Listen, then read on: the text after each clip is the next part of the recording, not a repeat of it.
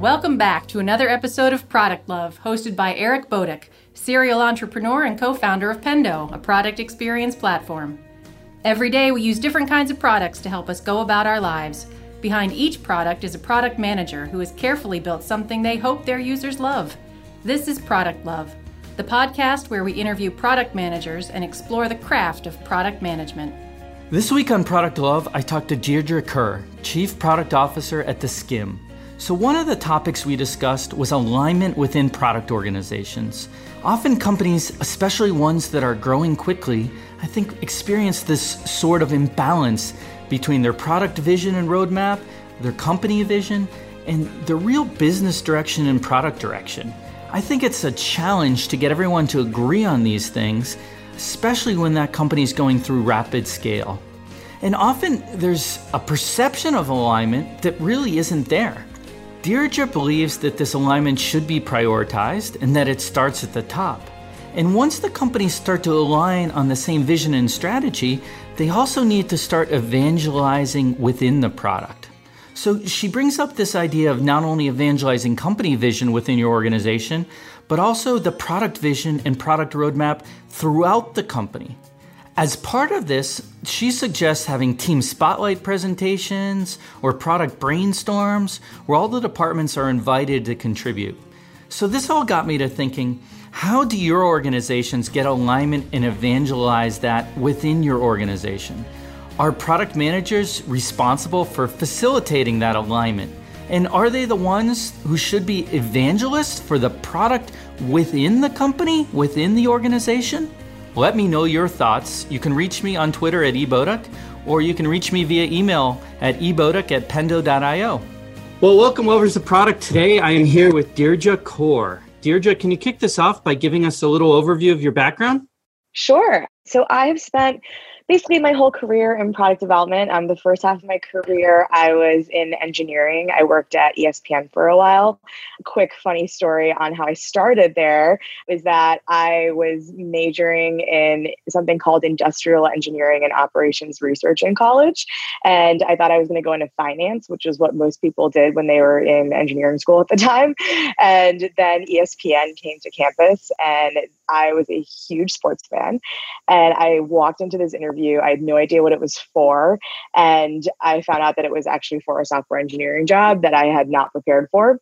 Taken about three programming classes. That was the extent of my knowledge of computer programming and totally bombed this interview. But at the end of it, I basically told them that, hey, I love sports. I can pick this up. I've done some of these classes. I've done applied math. Take a chance on me. And they did. So I kind of started out day one right out of college working as a web developer on espn.com which again was like this total left turn from what i thought i was going to end up doing. And it was kind of the wild west at the time because at that time the web development team was just shipping code straight to production um, just like really building some cool stuff. There wasn't a lot of eyes on it at, at the time compared to much later. So it was a really really fun environment to learn engineering in a pretty renegade atmosphere and then over the years there, I moved up in engineering, worked on a few different teams. I worked on some of the first mobile apps at ESPN. I was the only engineer on this mini startup that they started within ESPN called Grantland. And then I eventually moved into product management at ESPN when it actually became a thing there. because until then, engineers were sort of functioning as de facto product managers, but the concept of product hadn't really existed. And so the last few years there, I was a PM. I saw the PM team go from just myself and a couple others to over 20 while I was working on an overhaul of the entirety of ESPN.com and really just had this this cool transition there going from this like renegade engineering team to a full-blown product development team as i saw that happen at this very large company. And then i went from there and joined the skimm when it was 10 people writing a newsletter. So it was basically the opposite experience. It was an early stage startup joined right after the series a and the last four years have been pretty incredible. Um, I've been working closely with the founders since then to build out new products and also actually grow product design and engineering from the ground up. That's awesome. Great background. So, talk to me a little bit about, um, you know, moving from ESPN, which when you left a you know large digital entity, right, uh, yeah. over to product at Skimm, ten people, huge change. What made you want to do that? What made you want to go from a huge you know sports global sports conglomerate to a startup. And what was the transition like Totally. So I will say leaving ESPN was really hard. It I was building products at immense scale. Like we're talking hundreds million uniques plus international properties. My last project there, I was working on ESPN.com, both in the UK and in India and in Brazil. And as a sports fan, I mean, it's the dream because not only are you working on something that you love working on, but sports fans are also the dream to build for. Yes, they complain a lot, but they also will do will literally use anything that you create for them. They're like the the best users. And so the decision to leave ESPN was really hard but I knew I want I, I, just needed something completely different, a completely new environment, even a new space. But what's interesting is that I definitely wasn't looking to join an early stage startup. I was relatively risk averse. You know, I had a 401k. You know, I was definitely looking to go smaller, but definitely not, you know, 10 person Series A company. I just wanted something different. And then this, one of those like hilarious serendipitous moments happened where a friend introduced me to the Skimm founders. And funny enough, I had actually been reading their email newsletter for about a year already. Somebody had introduced it to me but I they weren't even on my radar, right? I was like, oh, cool, nice little email newsletter. But um, I met the Skimm founders and we grabbed coffee and it was really funny because we walked into this meeting. They had no idea what product was. They thought I was a designer. Then they were like, oh, you're an engineer. Cool. You can do that. And I was like, no, there's this thing called product. So I kind of like spent a little bit of time educating them on what I did. And then I like flipped it on them and I was like, cool. So what are you guys doing? I mean, you got this email newsletter. It's going great. You know, what are you looking to do? and then we just kind of clicked because uh, they reckon they kind of learned what product was and then they pitched this bigger vision that they had. And the rest is history. I joined the Skimm totally out of nowhere not what i was expecting to do and it turned out to be kind of a dream scenario obviously the transition was definitely a shock i mean going from you know a 5000 plus person company to a 10 person startup is like a culture shift but at its core it's that dream scenario for a product person because it was a mission and company that I was really passionate about. It had an audience of millions already that were obsessed with the brand and the company. So whatever you build for them, they will also eat up.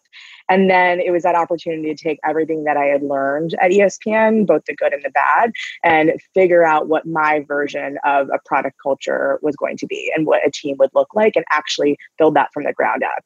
And that mixture of things is really, really hard to find. So it was a huge change and a huge shock, but I will say it was probably the best decision of my career. Awesome. Awesome. So at, at, the same time, right, you talked about getting to ESPN and ESPN.com was relatively small when you started there. Is that correct? Yes, comparatively. Yeah, yeah. So talk to me about what it was like there in the early days of ESPN.com, you know, like when you were talking about, you know, shipping code directly to production and compare that to what it's like at the early days of Skimm, right? When you were 10 people. What's the same? What's different? I mean, I, other than what, a, a decade or so of time? Right, exactly. Oh, now you're making me feel old. Uh, but uh, yeah, no, it's interesting because they're they're like you said, there are definitely similarities and uh, differences. So I think the key difference that's interesting is that when I joined ESPN and it was that like sort of renegade environment, part of the reason it was this renegade environment was because there weren't a ton of big looming business objectives on digital at the time. Obviously, that has changed a lot, but at the time, the cash cow was TV, right? It wasn't digital properties, and so the expectations of things like ad revenue, traffic, and you know just like the business eyes on the digital team weren't nearly as strong. And so you know something broke and like you fixed it, and you know yes, it, you know your your manager will yell at you, but like you didn't have these like huge expectations, and so it created this like really fun environment where you know you could just try a bunch of shit the Skimm, while still a renegade environment, is very different. When you're talking about a venture backed company, but also a very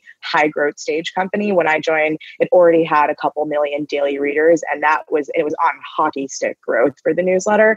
The while it's still a small, fun environment, the business expectations are there, right? Because you're that growing company, you're scaling, and while we hadn't, we had just started to make revenue from our first advertisers, that was also looming.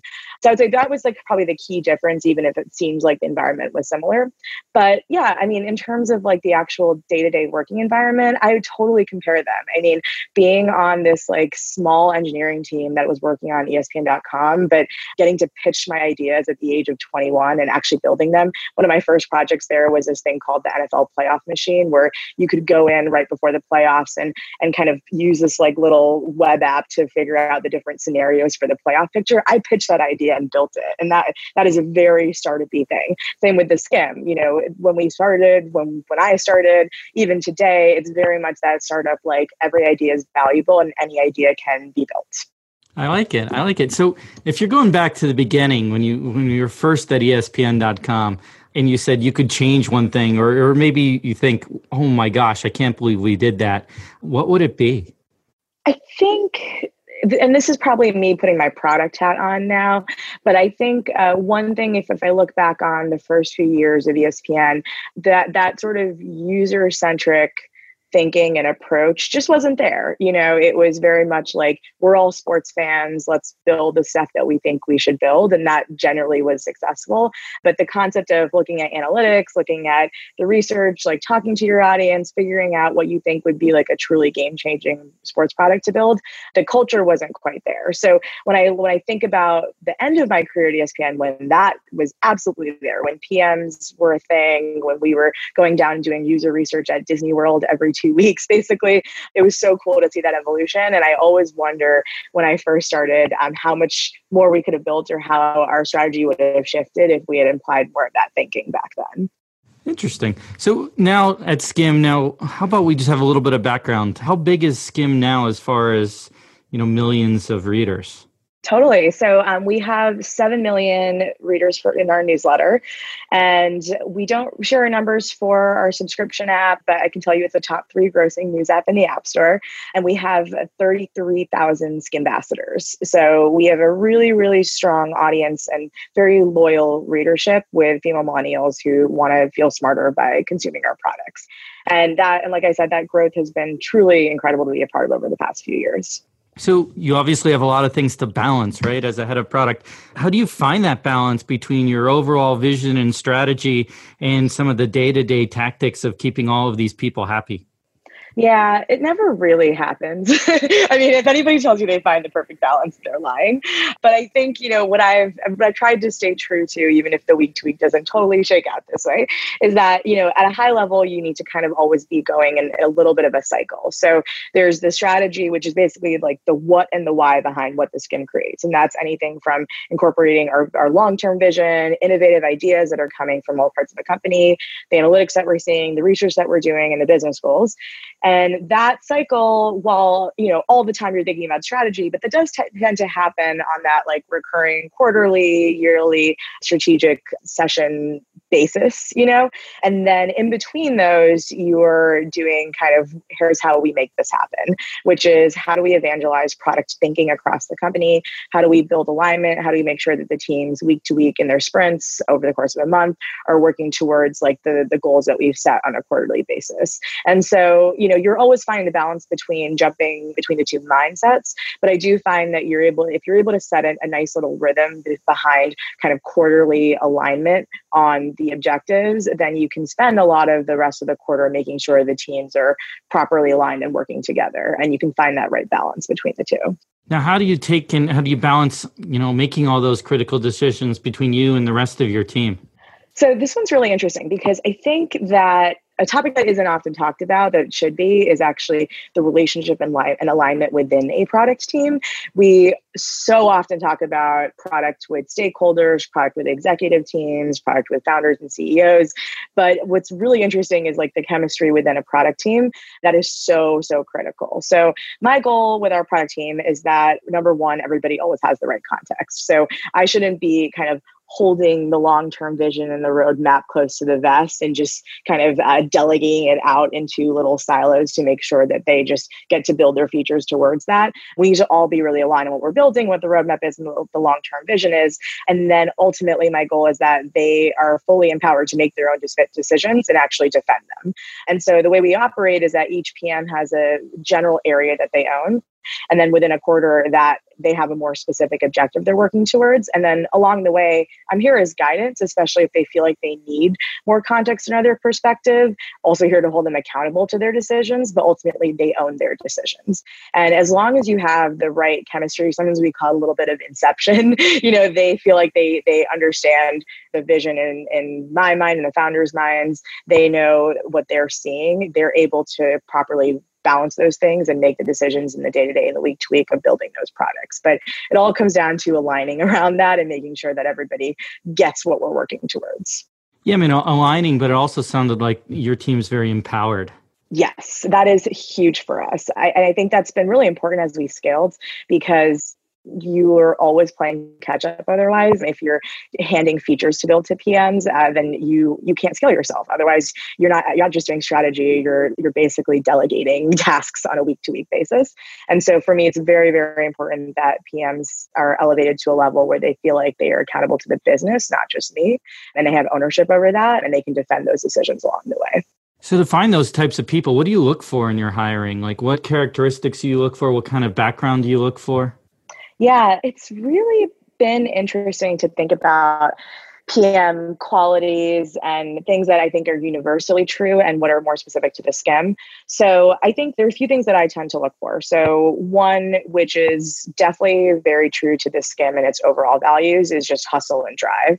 There's this get shit done mentality that I really expect of PMs that unfortunately doesn't you don't always see, right? You see, especially when people are coming from larger organizations, you know, there there's this concept of a PM silo, which to me is crazy, but exists, where you know I have my designers and my engineers, and here's the thing that I'm building, and I have to build it versus what are all the other factors and things that may or may not need to get done in order for me to accomplish my goal. And so, like, a really tactical example of that is when it was just me and we were creating our first audio product, I learned how to edit audio for a few weeks and become an audio producer because who else is there to do it? And that's the type of kind of like hustle and drive mentality that I really value in PMs and is also something that we really value at the Skimm. The other is humility, empathy. There's something there around the role of a PM is really hard from a people standpoint. You are constantly dealing with different personalities, both on the team that you're working with and the stakeholders, and kind of presenting yourself and, and with a level of empathy, but also humility about what you're doing is super important. And then the the third is that I always try to talk to PMs about how you balance this concept of leading with conviction and kind of rallying a team towards a goal and, and bringing them along for that journey while also being open to challenging ideas. Because the best product development team is constantly challenging each other, but that doesn't hold them back from moving fast, right? And so that the role of a PM and, in checking that balance is so, so critical. And that was a lot of like, you know, what quote unquote people call soft skills. And that's that's for a reason. When it comes to more of the hard skills, skills, whether you're coming from an analytical background, a more design thinking background, an engineering background like myself. Like, I don't tend to look for one of those things. I think when people create product teams where they have a prioritized list of skills that they're looking for, then they're creating a single archetype of a PM that's going to hold them back. So, as I've thought about building out my PM team, I've looked for complementary skills. So, maybe one person's coming from more of that design thinking background, maybe one person's coming from more of that engineering background, one person's actually actually coming from more of a content and publishing background, so they can bring that to the table. And then you start to build out a team that is complementing each other and learning from each other very organically in a way that is really hard to do when everybody comes from the same profile. And so that's been really, really important to me. What about product principles and decision making framework? Do you have one that guides you?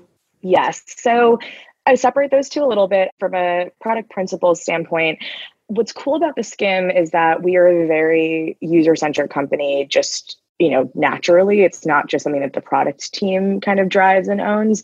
You know, the Skimm was founded with a user problem in mind, which is how do we get you your news in the most efficient way possible, um, in a way that feels relatable. And so our product principles tend to also be company principles.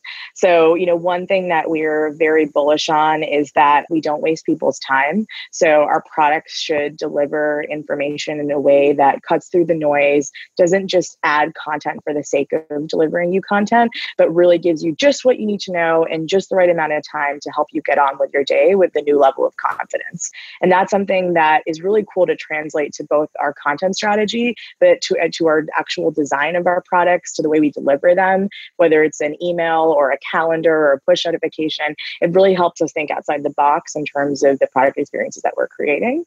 And then our decision making framework is probably, um, you know, a little similar to I, I, think what a lot of people do, which is you're balancing a lot of different kind of assessments, right? So one, we look at well, how does this align with our vision? Does it get us to that north star that we're creating, and how quickly does it help us get there? What is the user impact? Like, what is the size of the problem that we're solving for people? What is the business impact, both short term and long term? And then, of course, what is the actual effort it'll take to get this thing created.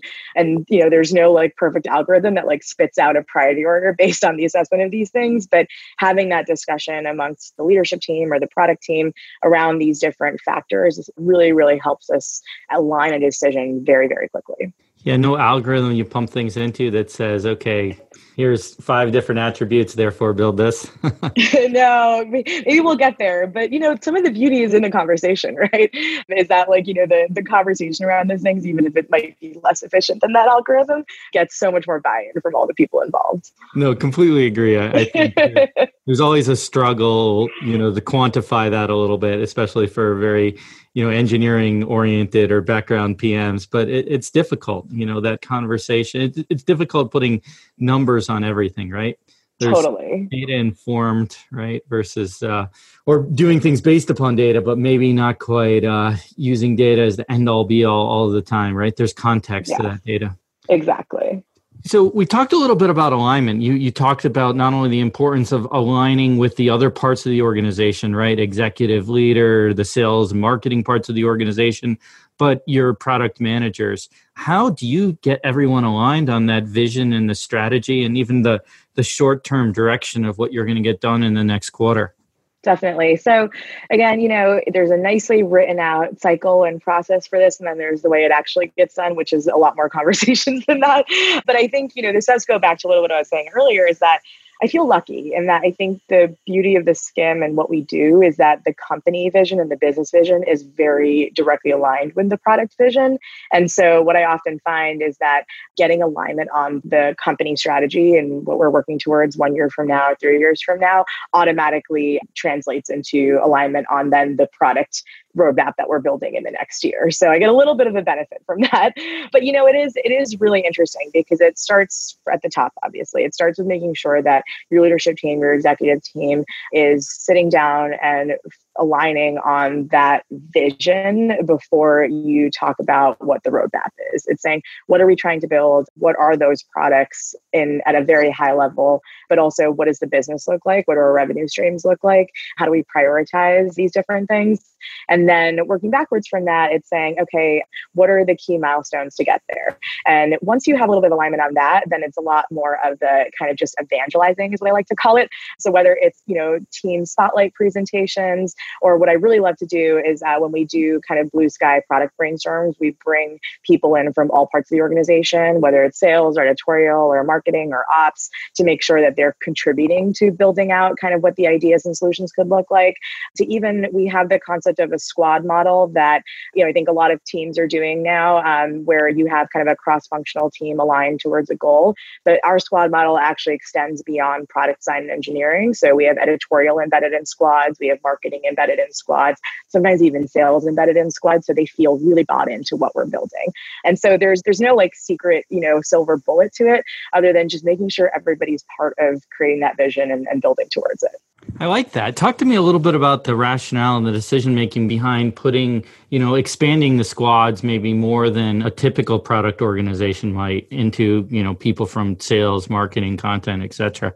Yeah, it, it's it was definitely a, a, debate, and it's something we've been playing around with because part of the reason to not do it is that you know when you contain it to product design engineering, those are the teams that are working on that squad every single day. That is their sole focus and their kind of singular job while an editorial person has a job day to day they're writing.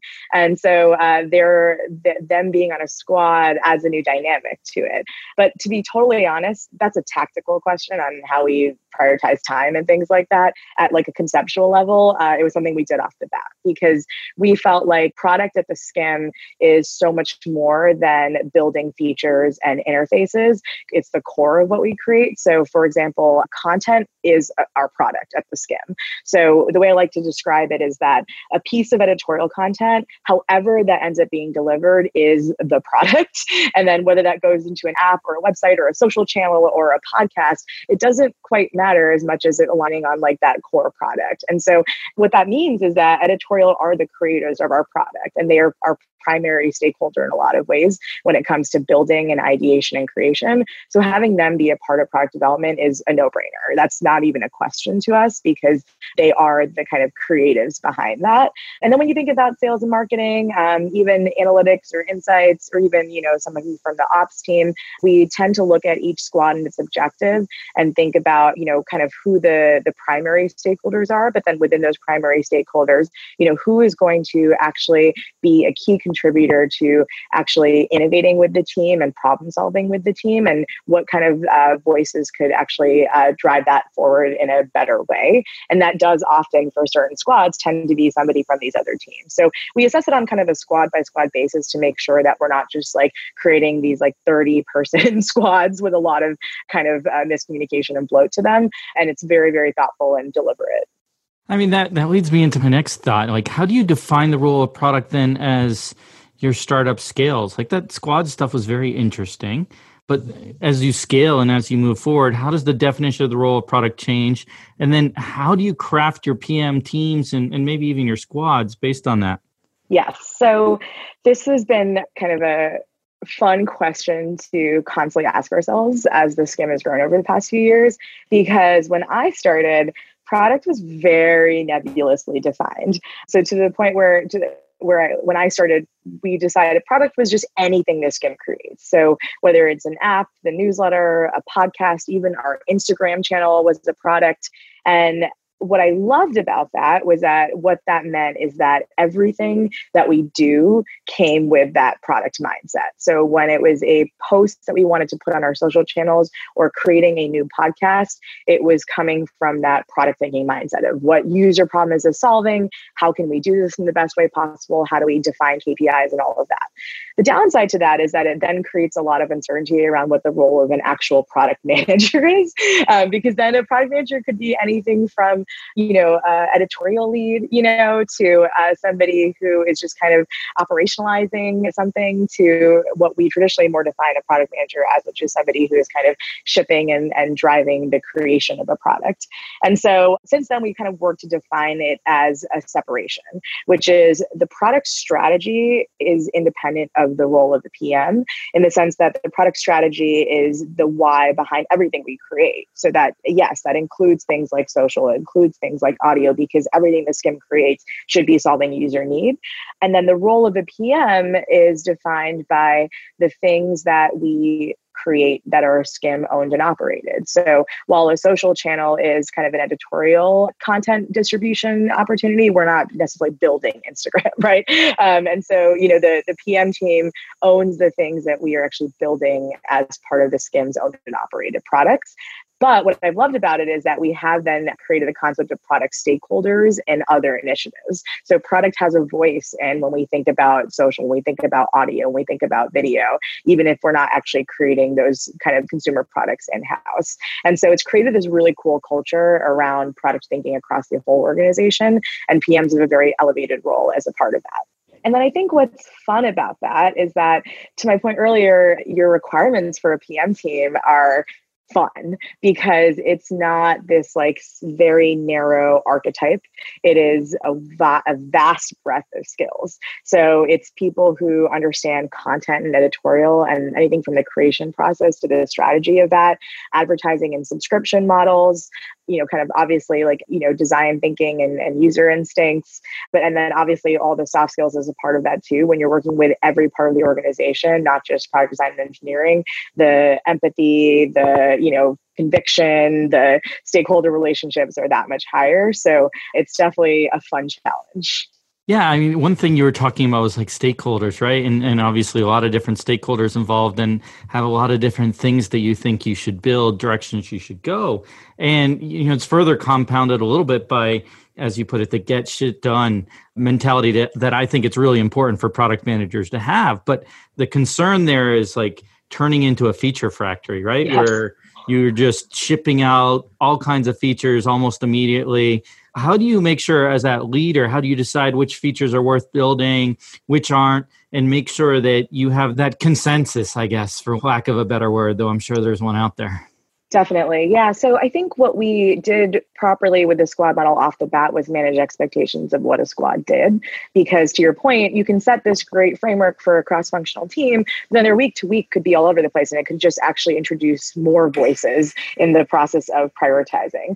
And so the way I think about it is, you know, off the bat, when we implemented squads, we define them as a cross functional team that is working towards a specific goal and they have autonomy to get to that goal. And so they are not through the course of that quarter taking in a bunch of feature requests and kind of outside random things just being thrown at them they are they need to hit their goal and they're accountable to that goal. And so they define their roadmap towards that. And yes there are voices on that squad like editorial marketing or sales to contribute to that but they have a very singular focus. And we've got alignment off the bat and still have that alignment from the whole company and leadership team around that because what it's proven to do is it helps us move faster and more importantly it helps us move towards longer term bets faster than kind of the quick hit things that you might spend six months doing and then you pick your head up and realize that you haven't done anything to actually drive the business forward in, in the long run.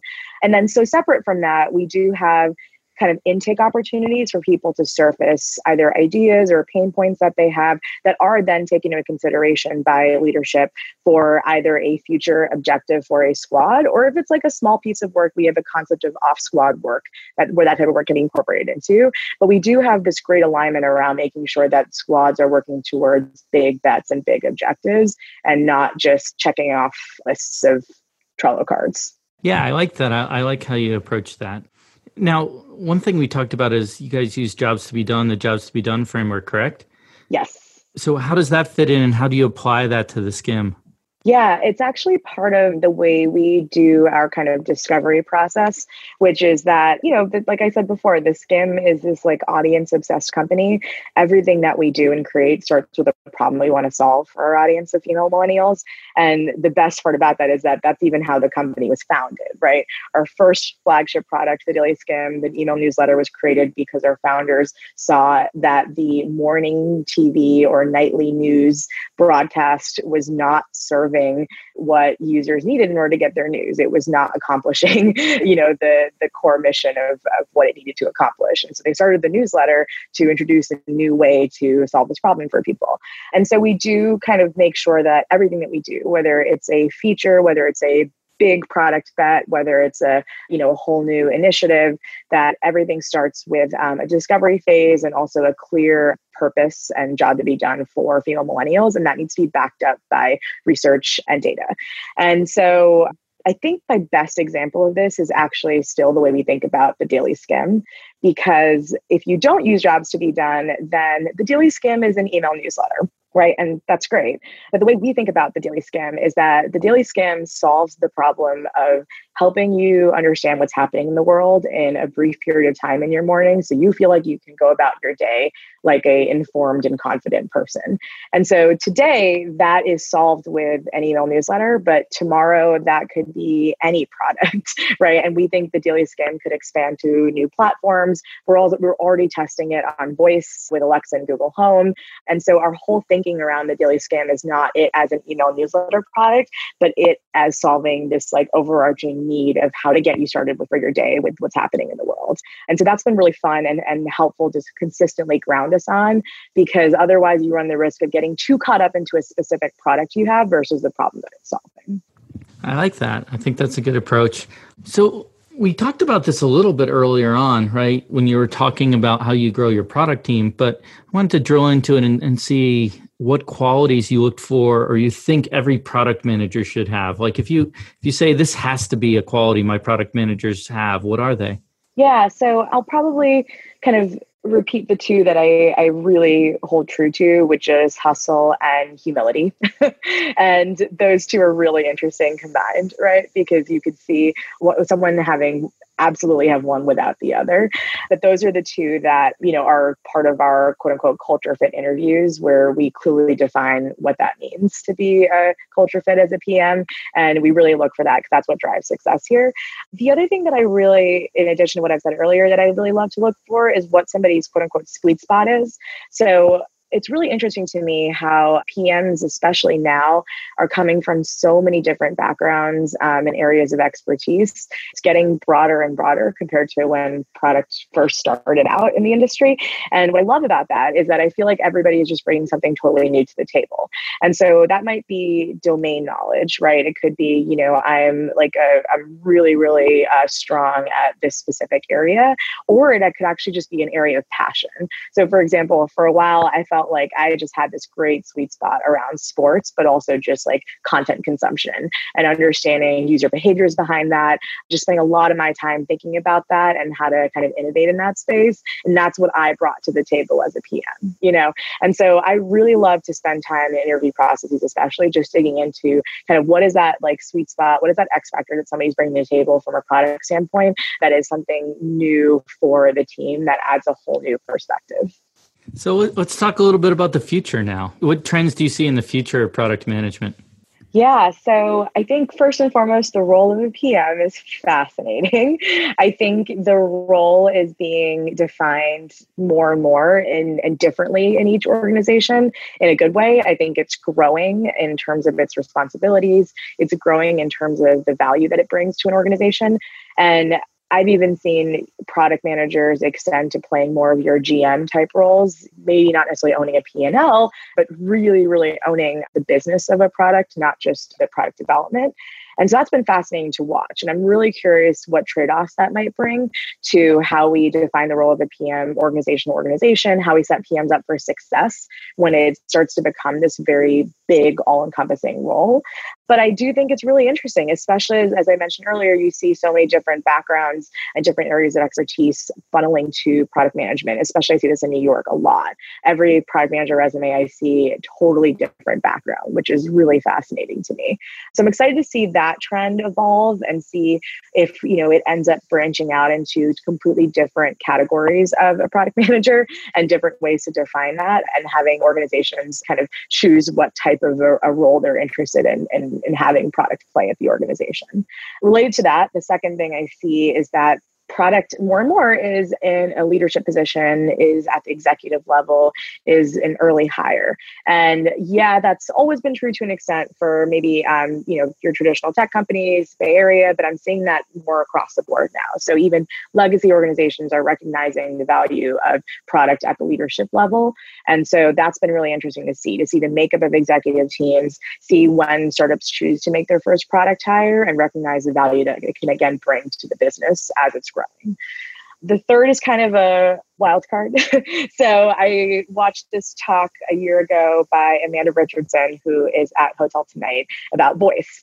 And I think voice is fascinating. And she made this point that has really resonated with me and something that I have now been talking to my PMs about, and we've been kind of discussing a lot, is that, you know, when you think about how technology is evolving, how the way in which people interact with technology is drastically changing, right? And so whether it's voice, uh, whether it's AR, you know, what, whatever technology it ends up being, the concept of what a product is and how to develop it is going to completely turn on its head. So, for example, when you think about voice, suddenly the instincts that PMs have built over the years around user interfaces and design instincts and the way they think about building products is completely different because suddenly you don't have an interface, right? Or you have an interface, but it's a voice interface.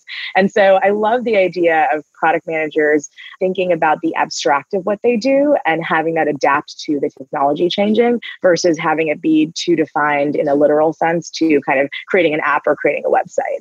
And so I think that trend is definitely a thing, as we all know, but I'm excited to see how product evolves with that trend. Yeah, I feel like we could have a whole podcast about voice and its possible effects on user experience and products yeah, as a whole.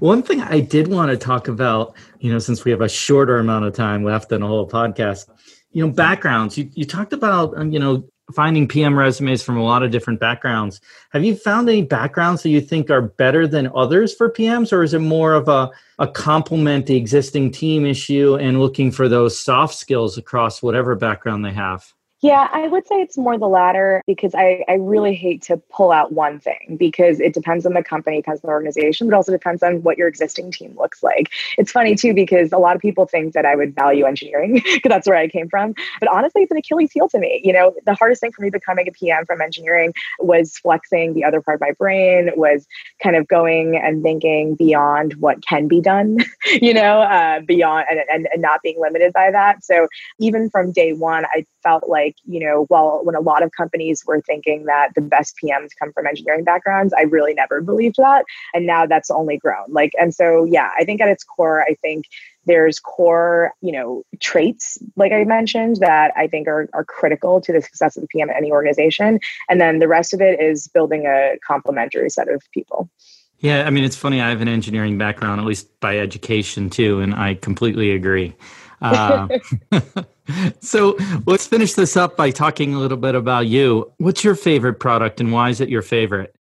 Okay, so this is kind of related to how I'm trying to think about how we can abstractly define product, which is that my favorite product is Disney World.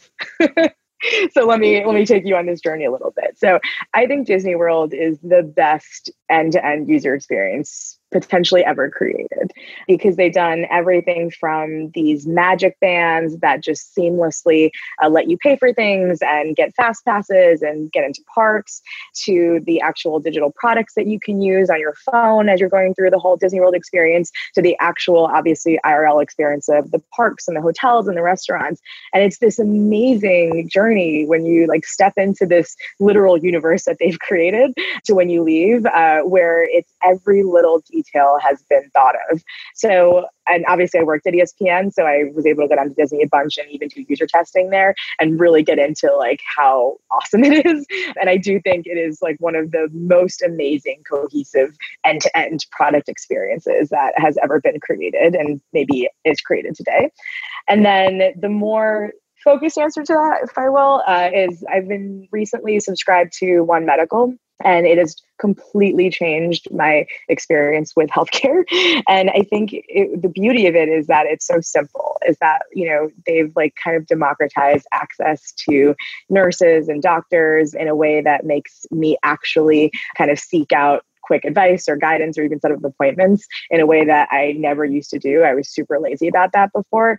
And in such a simple user experience such a simple product with like such an attention to what the overall user experience is, is just a fantastic, fantastic product that they built. So when when you launch product, are you saying, "Hey, now that I've launched product, what are you going to do? I'm going to go to Disney World." yeah, exactly.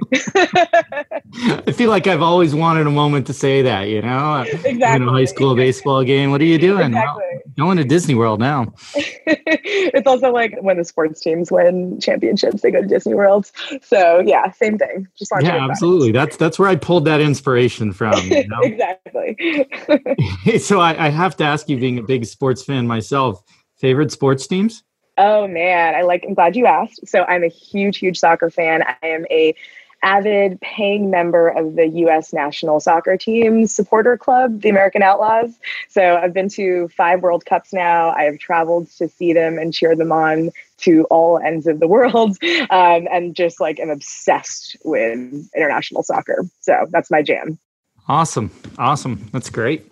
I must say, I had an affinity for your work with Grantland, right? Because I was, oh, yeah. I grew up in Massachusetts, always a big Celtics, Red Sox, you know, fan, etc. All the Boston teams, though it's been uh, tempered a little bit by my time in uh, Pittsburgh and San Francisco, but still huge Red Sox fan, for instance. So uh, that's a kind of cool experience, taking what you know started, I guess, as a columnist and turned into a whole property, right?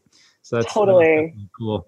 That's awesome. Um, I didn't realize you were you knew Grantland. Yeah, it, just to quickly touch on that, I think that the my experiences there with the Skimm have been really interesting to connect the dots between because to your point, Grantland, Bill Simmons, like that was a obsessive audience. Like I used to read Bill Simmons's page two columns, printed them out, and like read them on the way to class. You know, uh, just had like a really loyal following, and tapping into that was super fun. So and those were long columns too, right? So you oh, had yeah. long walk to class. yep, and also maybe almost got run over. like maybe shouldn't have been reading those on the way to class, but it was it was fun. So yeah, super obsessive audience. It was fun. Awesome. Well, one final question today for you. Uh, three words to describe yourself. Okay. This is always hard. I'm going to take a crack at it. Passionate, weird, and nerdy. I like it. I like it. Thank you. I, I, appreciate your time. This was a blast, and I look forward to some future conversations. Thank you so much. I'm such a pleasure to be on this podcast and to chat with you. Thank you. This has been Product Love. Thank you for tuning into this episode. Check out the rest of our articles and interviews on productcraft.com, an online magazine by and for product people.